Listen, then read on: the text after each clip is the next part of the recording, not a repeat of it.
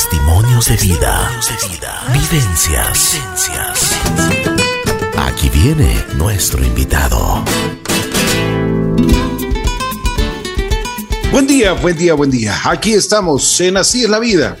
El día de hoy tengo el gusto de presentar a una persona que tiene un gran corazón, le gusta ayudar, le gusta guiar también espiritualmente a todos quienes se acercan, quienes necesitan de él. Me refiero a Héctor Arboleda. Con él estaremos conversando. Él ha tenido una, bueno, unas experiencias que nos van a ayudar a muchísimos de nosotros a reflexionar, a ver de otro, de otro lado la vida. Héctor, ¿cómo estás? Buenos días, bienvenido. Muy buenos días al panel y a todos los oyentes. Un gusto estar en su radio. Muchas gracias, muy gentil. Vamos por el principio, Héctor. ¿Cuántos años tienes? ¿Dónde naciste? ¿Cómo era tu entorno familiar? ¿Cuáles son ah, los principios que te enseñaron en tu casa? Eh, bueno, yo soy de nacido en Manta. Eh, la mayor parte de mi vida la viví aquí. Eh, la historia de mi padre es que nuestra madre nos abandonó. ella tendrá sus razones. Nos criamos con nuestro padre, tres hermanos, y luego mi padre contrajo un matrimonio con una señora muy hermosa eh, que también tuvo dos hijos más. Y así pasó mi vida en una familia disfuncional, como en la mayoría de los casos que, que hay en la actualidad, ¿no? Claro, eh, claro. Una juventud muy, muy loca, muy rayada y con muchos, eh, muchas malas decisiones en la vida. Oye, ¿y cómo, cómo era el ambiente que ustedes tenían en, su casa? Porque me imagino que fue muy doloroso para ustedes en, tan corta edad el, quedarse sin, sin la mamá. Eh, la, la, verdad es que casi no, no hay recuerdos de eso. Hay, hay cosas que son tan duras en la vida que muchas veces nuestro inconsciente no, no prefiere recordar, ¿no? pero que sí nos marcan el hecho de, de ser rechazados uno piensa que esto es muy normal en, la vida y comienzas a hacer tu vida con esa marca sin que nadie te pueda ayudar ni te pueda dirigir. Y eso te lleva a, tomar muy malas decisiones de la vida. Por supuesto. ¿Y tu padre, cómo, cuál era el comportamiento de tu padre? ¿Cómo, qué, ¿Les daba mucho amor tu padre? ¿Les, qué les, en principios, qué les enseñaba? De mi padre casi pasó trabajando y, tuvo un proceso en el que fines de semana siempre llegaba tomado. Eh, mi felicidad era eh, verle tomado a mi padre con mucho respeto porque era el único tiempo en el que él eh, me abrazaba, me, decía que me quería y, y esa era mi alegría, ¿no? No, no tuve ese, ese amor, ese afecto desde pequeño y son cosas que son duras, pero que es una realidad en, la vida de, muchas personas, ¿no? De ahí los valores eh, siempre me, nos inculcó a ser respetuosos, a ser educados, a, estudiar, a tratar de sacar una profesión, con este pensamiento antiguo, ¿no? De que estudia para que seas alguien y que ganes mucho dinero. Oye, ¿y cómo, cómo te llevabas con tus hermanos? ¿Cuál era el comportamiento que ustedes los tres tenían en casa? Eh, con mi hermana se tenía una relación aceptable, pero no excelente. Eh, con mi hermano eh, siempre había esa pugna de, eh, de hermanos, me imagino yo, no, no conozco otros hogares donde se pueda tal vez hacer una comparación, pero mi hermano era un poco más, bueno, mi relación con mi hermano era un poco más problemática, siempre había discusiones, siempre él tenía la protección de su mami, que es muy normal pero no, ah, bueno, hasta el momento igual no tenemos una buena relación, ¿no? Bueno, ¿y cómo fue, cómo fuiste desarrollándote en la escuela y ya cuando comenzaste a crecer? ¿Eras deportista? ¿Eras una persona introvertida, extrovertida? ¿Qué es lo que te gustaba? ¿Eras amiguero? amiguero, sí, eh, muy amiguero. En la escuela era un, promedio, uno más de, los estudiantes, ¿no? a veces eh, muy dejado. Eh, no me gustaba la forma en que, en que mi padre pues nos ayudaba a hacer las tareas, según él nos ayudaba, ¿no? Pues era, cuando había un error ortográfico, pues era el palazo, era el, arrancarte de los pelos, pegarte la cara contra la mesa. a veces cogerte de los pies, meterte en la taza del baño y jalar la cadena. Entonces, e, eso me llevó a un proceso de rebeldía y a llevar más la, la vida más, más, más rebelde. No, no quería hacer caso, siempre me gustó hacer las cosas solo y eso es hasta el día de hoy, ¿no? Me imagino que todo eso también te fue, fue, eh, fue como una semilla en tu corazón, ¿no? O sea, siempre llevarla contra tu padre y, el grado de rebeldía pues te llevó, como tú mismo dices, a tomar decisiones equivocadas. ¿Cómo fue tu adolescencia? Mi adolescencia igual, marcada por, por dolor, por, por rechazo. Yo encontré un poco de aceptación en, en lo que es las amistades. Eh, encontré personas que aparentemente eh, querían mi vida, ¿no? y con las malas costumbres que ellos tenían, pues uno las fue adquiriendo. A los 15, 16 años perdí a mi padre, un golpe muy duro porque era un, un pilar en mi vida, a pesar de, de no saber expresar el, el afecto, se sentía que, que, me quería, sentía algo que, que decía que, que, él estaba pensando que hacía lo correcto. Entonces, eh, eso, antes de que él muera, yo ya entré en un proceso de, alcoholismo muy fuerte. Eh, a los 15 años yo ya pude dejar, gracias a Dios, conocí a Jesucristo en mi vida y pude dejar, pero la muerte de mi padre pues me volvió a golpear de nuevo y, volví a caer en adicción. A ver, cuéntame un poquito sobre esta etapa en tu vida. ¿Cómo empezaste? Eh, desde, ¿Desde qué edad tú comenzaste a consumir alcohol? Eh, yo consumí, comencé a consumir alcohol desde los 13, 14 años. Donde ya los amigos eh, e, encontrábamos, o bueno, yo encontraba un poco de calma a, tantas cosas que, que no encontraba respuesta en mi vida, ¿no? El, hecho muchas veces de que mis hermanos eh, tengan ropa nueva y, zapatos nuevos, zapatos de marca y, entrar en el proceso de que a uno le daban lo que ellos simplemente dejaban de ocupar. Eh, tenía el grupo en el que me decían el chavo, el chavo del ocho, por, la, forma en que andaba yo vestido. Eh, me llevó a, a, comenzar este proceso donde aparentemente yo, era feliz, ¿no? Yo perdía la noción del tiempo, yo era feliz, e, era el alma de, del grupo, donde hacía reír con las locuras siempre trataba de inventar cosas, cosas nuevas, cosas novedosas para, para poder eh, ser más aceptado y ser mejor visto en el grupo, ¿no? En, el, en, la pata, como le llamábamos ahí en el barrio donde yo crecí. ¿Tus amigos, tus amigos que te aceptaban mucho con eso o no? Eh, yo pienso que sí. Pienso que éramos un grupo de unos 15, 16 donde hacíamos deporte, comenzamos jugando fútbol como se podía jugar antes en las noches, hasta las 10, 11 de la noche. Después nos picó el bichito y yo soy de, todo ese grupo, yo soy el que más abajo caí, ¿no? Llegué luego del proceso de, perder a mi padre y dormí en las calles. Eh, lamentablemente también robé en las tiendas alcohol, tabacos para mantener mi vicio. ¿Tomabas todos los días? Eh, luego que falleció mi padre, sí, porque antes de eso me consideraba un bebedor social. Solamente era jueves, viernes y sábados. Eh, cuando falleció mi padre, pues el, primer amigo que encontré al recibir la noticia eh, en la noche simplemente fue, oye, me duele mucho tu dolor, vamos, te invito a tomar. Y eso me, me ancló al alcohol, ¿no? Y, tomaba todos los días.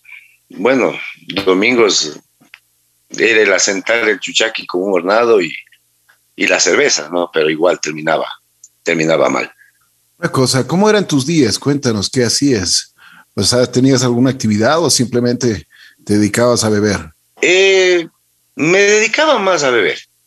Había veces que simplemente llegaba a casa con, con mi madre eh, sufriendo por, el proceso que yo estaba pasando, con un hermano que, me aconsejaba y me decía, oye, ya, aléjate, estás acabando tu vida. Mi madre siempre me ponía un espejo al frente y me decía, mira, te eres hasta simpático y estás acabando tu vida, ya reacciona y todo, pero no, no hubo consejo humano que, que pueda hacerme entender que, que yo me estaba matando, que yo estaba acabando con mi vida. Simplemente hay veces que no llegaba a dormir, eh, me despertaba con los amigos y enseguida pues sigue tomando.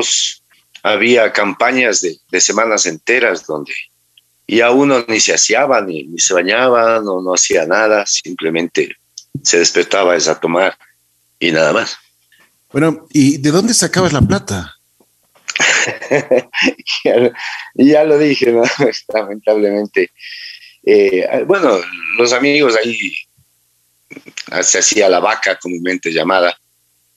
Y cuando ya no había, pues eh, uno era descarado, tomaba gratis con los amigos, eh, luego cuando ya uno le, le frenteaban y le decían que uno no pone nada, pues simplemente me entraba a las tiendas, engañaba a la gente y, robaba las botellas, robaba los tabacos, o simplemente comencé a vender cosas mías, que no había muchas, y eso pues llegó a costear el alcohol.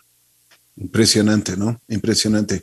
Bueno, ¿y, quién te rescató de, esa vida? Porque estabas perdido completamente. Eh, sí, eh, antes de que fallezca mi padre, como yo ya le indiqué, yo ya estaba en, alcoholismo y tenía una hermana que le fascinaba, bueno, tengo una hermana que le fascinaba las fiestas, los bailes. Y de la noche a la mañana, pues eh, eh, ella cambió, ¿no? Y teníamos eh, un amigo, bueno, no un amigo, un conocido en la Loma Grande que tenía un grupo musical que se llamaba Acá con Fuego, donde este personaje, pues, era conocido por su adicción a la droga, y todo el grupo no tenían tan buena reputación. Total, mi, mi amiga y mi hermana comienza a andar con, con, bueno, lo voy a decir, Pablo Paredes, un hombre que fue transformado y a mí siempre me picó el billito de qué, qué le pasó, cómo es que pudo cambiar tan rápido, cómo es que pudo dejar las drogas de la noche a la mañana. Y yo tenía una Biblia que mi, eh, mi padre me había regalado por mi primera comunión. Y como ya supe que se hizo aleluya, como les decíamos en ese tiempo, Simplemente le dije, oye Pablo, te vendo una Biblia. Y él me dijo, ¿cuánto quieres? Le dije, dame cinco mil sucres, que era el, el, costo de una de Ron Castillo, una cola de tres litros y una cajetilla de Malboro Rojo. Entonces él me dijo, bueno, te la compro, pero dame cinco minutos contigo. Entonces le dije, bueno, que cinco minutos para poder tener cinco mil sucres y seguir en la tomadera. Entonces eh, simplemente subimos a la sala, me habló de, Jesucristo, me habló de lo que él hizo por nosotros en una cruz y, fue algo tremendo, sobrenatural, que yo comencé a llorar a mares y no entendí el por qué. Cuando terminó esta reunión, simplemente le dije, Pablo, toma los, la Biblia, dame los cinco mil sucres, y él me dijo, te devuelvo la Biblia y toma los cinco mil pero nunca más vas a volver a tomar. Y yo le dije, oye, no seas metido, esa es mi vida, o sea, yo te llamé a hacer negocio, no sé por qué lloré, no sé qué pasó en mi vida, pero simplemente si quieres darme los cinco mil, presta y, te retiras de la casa. Cuando yo salí, compré ya con la pata de amigos, ¿no? Que festejaron que ya yo iba a poner la primera ronda. Eh, brindé a todos de la mezcla ya del, del Ron Castillo con eh, con la cola y simplemente no pasó de la garganta tres veces y cuando regresé a ver, Pablo Paredes estaba en la otra esquina y me dijo, te lo dije, nunca más vas a volver a tomar. Y fue un proceso de dos años que dejé el alcohol por completo. Este, este episodio, Héctor, te, te marcó mucho la vida, parece, ¿no?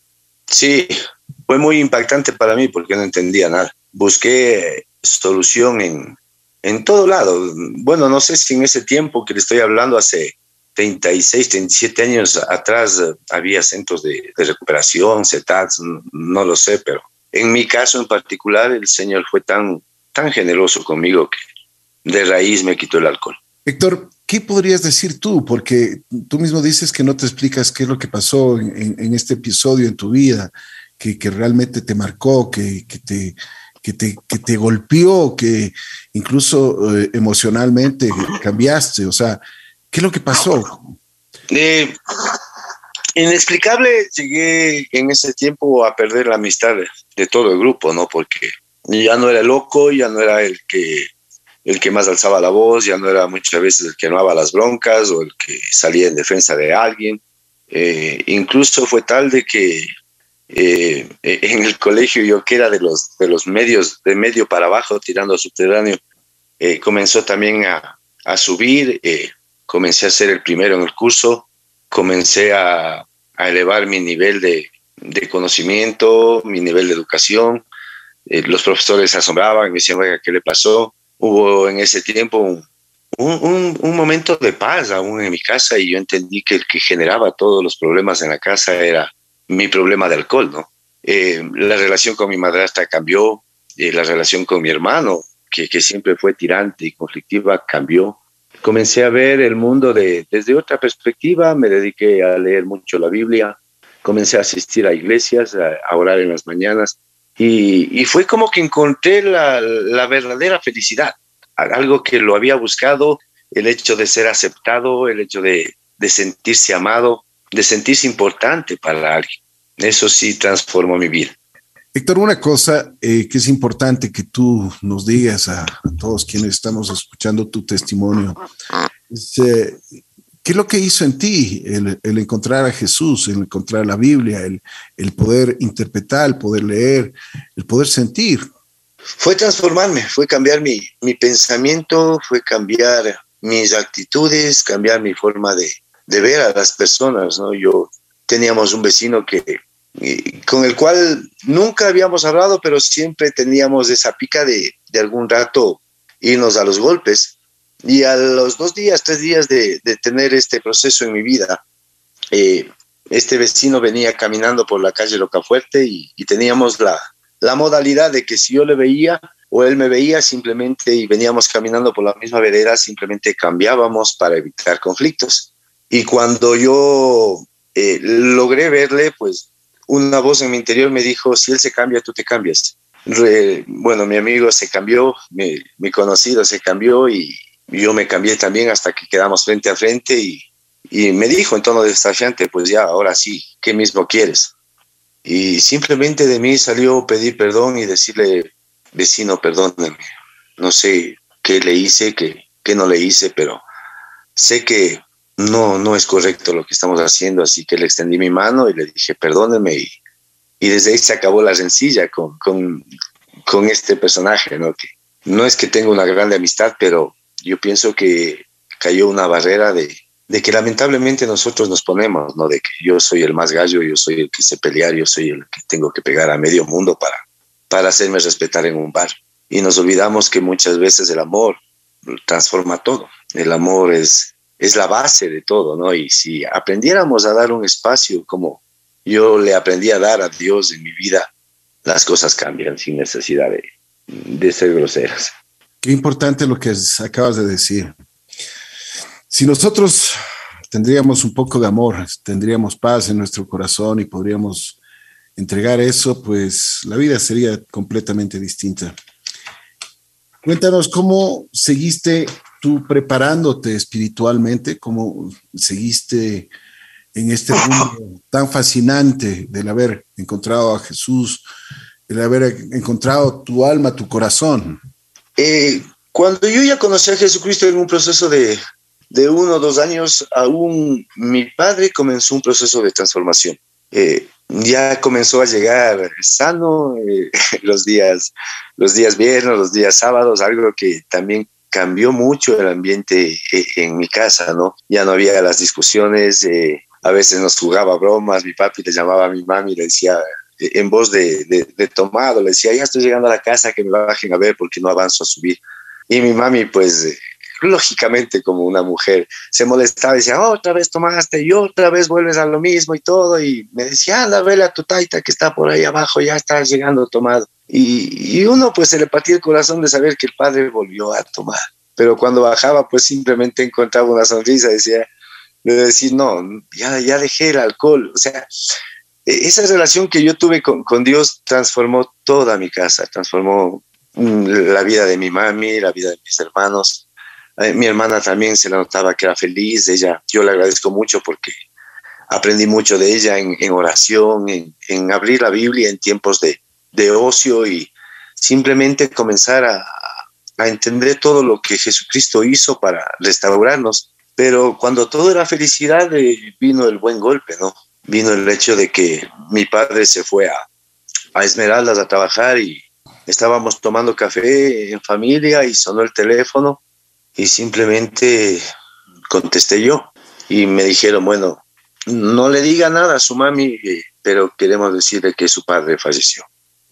Mi mami al ver la expresión mía simplemente intuyó que algo pasó a mi padre y, fue un golpe muy duro, donde todo lo que uno soñaba, todo lo que uno pedía a Dios, pues simplemente se desmoronó y entras en un proceso de que, bueno, ¿para qué sigo a Dios si, si fue capaz de llevarse al, al ser que, que, más quería, al ser que más amaba, al que era un pilar en mi vida?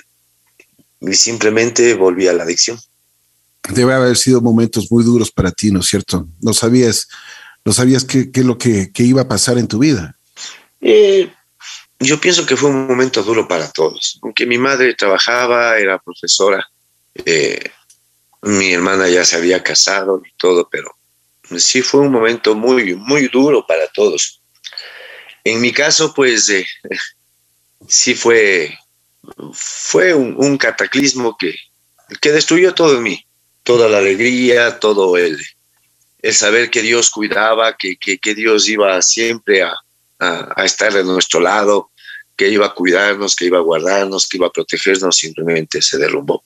Y aparte de que mi padre se fue, pienso que también se fue Dios de mi corazón. Héctor, ¿qué te hizo reaccionar? Eh, el, el, casarme. Eh, fueron etapas de cuatro, tres, cuatro años de, alcoholismo, de una vida desenfrenada, de, mujeres, de lastimar el corazón de las mujeres. Eh, fue una etapa más, más dura que, que, al comienzo, ¿no? Donde se puede decir que sí, sí topé fondo y, y al casarme, pues eh, nuevamente decidí este nuevo paso, decirlo, bueno, si es que tú estás ahí, ayúdame. Quiero cambiar, uno ya, mi ex esposa estuvo embarazada y uno se pone a pensar, bueno, ¿y, qué, ejemplo le voy a dar a mis hijos? Como sabíamos que era una mujercita, le decía, ¿qué, qué pasaría si, si a ella le tocó un esposo alcohólico, un esposo maltratador? Y eso me llevó nuevamente a, a buscarle Dios, a buscarle y a pedirle que, que yo pueda ser el esposo que, que ella necesitaba y que pueda ser el. Lo lograste, lo hiciste una vez más. Lo hizo, no lo hice, lo hizo él. ¿Cómo te sentías? ¿Cuál era, cuál era tu sentir en esos momentos tan, bueno, nuevamente te dieron la oportunidad, Dios te da la oportunidad de, de poder vivir, de poder cambiar, de, de, de, entrar nuevamente en el camino? Te digo que, que, volvió la paz, volví a sonreír, volví a encontrar nuevamente esa paz, aunque el resentimiento contra Dios no, no había pasado, por el, el hecho de que yo le decía que Él se llevó a mi padre. Pero luego comencé a entender que, que son procesos naturales de que, que el hombre tiene que pasar. Tarde o temprano a todos nos va a llegar la muerte entendí que cuando él, eh, mi padre, me fue quitado de mi vida, o sea, tuvo la intención de que mi padre no sea el pilar que, que era en mi vida, sino que Dios pase a ser ese pilar y que yo pueda edificar mi vida en un pilar que nunca se iba a mover. Mi padre se movió, pero entendí que Dios nunca se iba a mover. Y a pesar de que en las locuras que uno tiene, eh, volví a caer en adicción eh, porque mi, mi, hogar se, bueno, decidí yo destruir mi hogar. Eh, volví nuevamente al alcohol, llegué a un punto de, de caer en un hospital acuchillado por hacer cosas que no se debe hacer. Y, y el hecho de ser confrontado ante la muerte y, que te digan, bueno, ¿entiendes o no que no debes vivir como estás viviendo y, y entender en verdad ¿no? Y, que a uno le duela y decir nuevamente la volví a fregar. Pero como dijiste tú bien, nuevamente tener esa oportunidad de Dios y que te digan, bienvenido, ven, aquí estoy. es algo que yo no entiendo, o sea, ¿por qué es que nos ama tanto? ¿Por qué es que nos da tantas oportunidades siendo tan malos, ¿no? Y, y la respuesta simplemente es porque les amo. Y volví y eh, en este proceso de vivir solo ya unos cinco años, eh, soy feliz. Trato de ayudar, visito CETATs a los que me invitan. Eh, conozco, no sé si ustedes conocen a Cristian Muccelli, un personaje que, al que quiero yo muchísimo por el proceso que Dios le, le, hizo para restaurar su vida. o sea, yo, yo veo que el, punto de, o el propósito de, mi vida es ese, ¿no? Hacer ver que, que, Dios no ha cambiado, que sigue siendo eh, el mismo amor, tiene el mismo poder y que puede transformar nuestras vidas. Una cosa, alguien, alguien, por ejemplo, eh, ¿tienes algún, alguna congregación, algún líder que te ha podido ayudar a ti y para, para salir de esta adicción que tú tienes al alcohol? Eh, cuando yo conocí eh, la primera vez, cuando yo entré a, leer la Biblia, a, este proceso del mundo espiritual, eh, yo leí un versículo que me marcó que decía Jesucristo, no les voy a dejar solos, sino que les enviaré un consolador. Él les enseñará todo lo que yo quiero que ustedes sepan. Entonces yo creí esa palabra y no he contado con, líderes espirituales que me apoyen, pero sí he contado con Dios mismo, con el Espíritu Santo que me ha enseñado, me ha mostrado el camino, ha aguantado mis berrinches, eh, también he aguantado mis, mis tiempos de, llorar, ¿no? Porque no el hecho de que uno sea hombre no, no llora. Uno sabe llorar en silencio, uno sabe llorar escondidas. Pero eso me ha valido mucho, ¿no? El, el confiar no en el hombre, sino en que Él prometió que iba a dejar este amigo para, para levantarnos, para enseñarnos el camino de regreso. Y, siento que todavía estoy en el proceso. Eh, ha sido muy duro el, volver, ha, sido muy duro aceptar que, que uno es el que fregó las cosas, que uno lastimó corazones de, de su ex, de los hijos, pero que Dios siempre va a estar ahí para restaurarnos y para levantarnos. Si volverías a nacer, ¿Cuáles serían tus decisiones? ¿Qué, es lo que cambiarías de tu vida? Yo pienso que nada, porque todo este proceso en el que la he fregado y Dios me ha vuelto a levantar, la he fregado y Dios me ha vuelto a levantar, me ha dado la experiencia para poder ayudar a la gente. Eh, se conoce casos desgarradores, se conoce casos que, que muchas personas los dieran como que ya no hay solución. Pero si Dios pudo transformar mi vida y, sé los procesos y he vivido tanto, la verdad que no cambiaría nada, sino que solamente seguiría el proceso y seguiría agradeciendo a Dios por, por ese amor ¿no? que transformó mi vida. ¿Y ahora cómo tú ayudas a las, a las personas? Eh, uno ha pasado de todo, uno ha hecho de todo. Y, cuando tú te topas en los etats o, en la calle, gente en adicciones, que muchas veces lo único que necesitan es, es una sonrisa, es, es un abrazo. Eh, tú estás dispuesto a hacerlo y eso es el comienzo para ellos de que todavía hay esperanza. Algún día yo estuve caminando por la feria y había un, una persona que, que, estaba en estado de mendicidad, pero que igual se sabía que es adicto. Y, Dios me dijo, acércate, eh, acércate y abrázale. Y uno tiene sus, sus procesos de decirle, no, Señor, si está, está sucio, eh, eh, está maloliente. Y él me dijo, acércate y abrázalo. Yo le decía, no, Señor, porque me va a quedar lo feo y la gente me va a ver. Y cuando yo estoy pasando al lado de este, de este joven, él comienza a entonar una canción que dice, Señor predicador, si tú dices conocer a Dios, ¿por qué no me lo enseñas a mí? Y, fue algo que, me golpeó tanto que simplemente me acerqué, comencé a conversar con él y simplemente me dijo, mira, yo quiero que ores por mí. Le dije, bueno, y, en, este, en la calle comenzamos a orar y, y él comenzó a llorar y me dijo, es la primera persona que no tiene vergüenza de orar en la calle, ni de abrazarme por mi condición.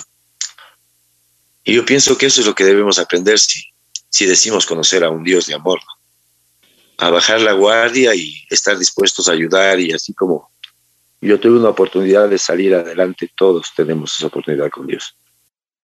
Sin duda alguna. ¿Qué testimonios debes tener en la vida tú, no? Debes, así como tú dices, he topado fondo muchísimas veces, pero también, como has, estado en el fondo, también has tenido la oportunidad de, estar en, en, tu mejor momento, como tú mismo dices, después de haber dejado la adicción. Porque una de, una de las cosas, y eso quería que, que, me, que me digas, cuando estás en adicción, cuando tú bebes todos los días y estás mal, pues vives un infierno, ¿no es cierto? No, no, es, que, no es que vivas una felicidad. Eh, eh, es que es una felicidad ficticia. Es algo que creemos. Bueno, yo, yo creía que yo era feliz porque no me acordaba de nada, porque podía reír, porque eh, era la oportunidad de, manipular a, las mujeres, de llegar a tener intimidad con ellas y luego sentirse el gallo, ¿no? Y luego sentirse, no, es que yo soy el irresistible, yo soy el, muñeco y, ni una se va a escapar de mí. Y en ese momento uno saca pecho, pero cuando comienzas a reaccionar dices, qué vergüenza, ¿cómo, cómo uno puede ser tan malo y tan manipulador y llegar a abusar y lastimar corazones que se pudieron haber acercado a ti porque sentían una necesidad de o porque querían ayudarte, ¿no? Pero siempre terminaba haciéndoles el daño yo. Héctor, cuando tú ya has recuperado tu misma libertad, tu misma paz, tu felicidad, tú comienzas a ayudar a la gente espiritualmente. ¿Cuál ha sido tu trabajo? ¿Cuál, cuál es tu preparación diaria? Porque también para ayudar tienes que, prepararte, tienes que eh, estudiar, tienes que leer mucho y como tú mismo dices, tienes que adentrarte en la vida de Dios. Eh, yo me considero una persona autodidacta. Me encanta eh, poder conocer lo que es el mundo espiritual y cómo actúa. mi libro predilecto, después de tanto hablar de Dios, yo creo que ustedes ya saben que es la Biblia, ¿no? Pero siempre he tratado de ir más allá. Eh, en mi vida la he leído más de 20 veces y cada vez que la leo hay mensajes nuevos, hay revelaciones nuevas. Eh, he tenido el gusto de leer otros libros, como es el libro de Enoch, el libro de Melquisedec, que son libros que te enseñan cuáles son los procesos espirituales. Y, yo tengo la seguridad, no queriendo contradecir a la psicología, no tengo eh, grandes amigos y amigas que son psicólogas y psicólogos, pero ellos dicen que este es un proceso psicológico. Eh, en el mundo en que yo anduve y en el que Dios me sacó, tengo la seguridad que esto es un proceso netamente espiritual. ¿Quién diría que mm, para esto de las adicciones no hay ninguna fórmula, no? O sea, como tú mismo lo has dicho, hay que encontrar el verdadero amor y hay que entregarse a, esa causa completamente para salir, salir de esta adicción tan fuerte que es el alcohol. Hoy, ¿cómo te encuentras? ¿Cómo estás? Tranquilo, tranquilo y con ganas de, que poder ser un instrumento en las manos de Dios para ayudar a la gente. Eh, ya te digo muchas veces, eh, lo que la gente necesita no es que le juzguemos ni le critiquemos como eh, tenemos la costumbre de hacer, lamentablemente, no sé si es un problema latinoamericano o es un problema mundial, pero cuando vemos a alguien en adicción simplemente juzgamos el loco, vago, sucio, drogo. Ponemos un poco de calificativos que lo único que hacen es, es cerrar las puertas a una recuperación. Pero cuando tú te acercas a, a, las personas y simplemente les hablas, simplemente sabes y eres consciente de dónde te sacó, sabes que ellos también pueden salir. Y ya no les criticas, no les dices, no, les tildas de nada como, como nos tildaron a nosotros, ¿no? Y sabemos que simplemente hay brazos de amor que, que pueden cambiar toda una realidad, que pueden cambiar todo un mundo de vacío, un mundo sucio, al, como decía Jesucristo, ¿no?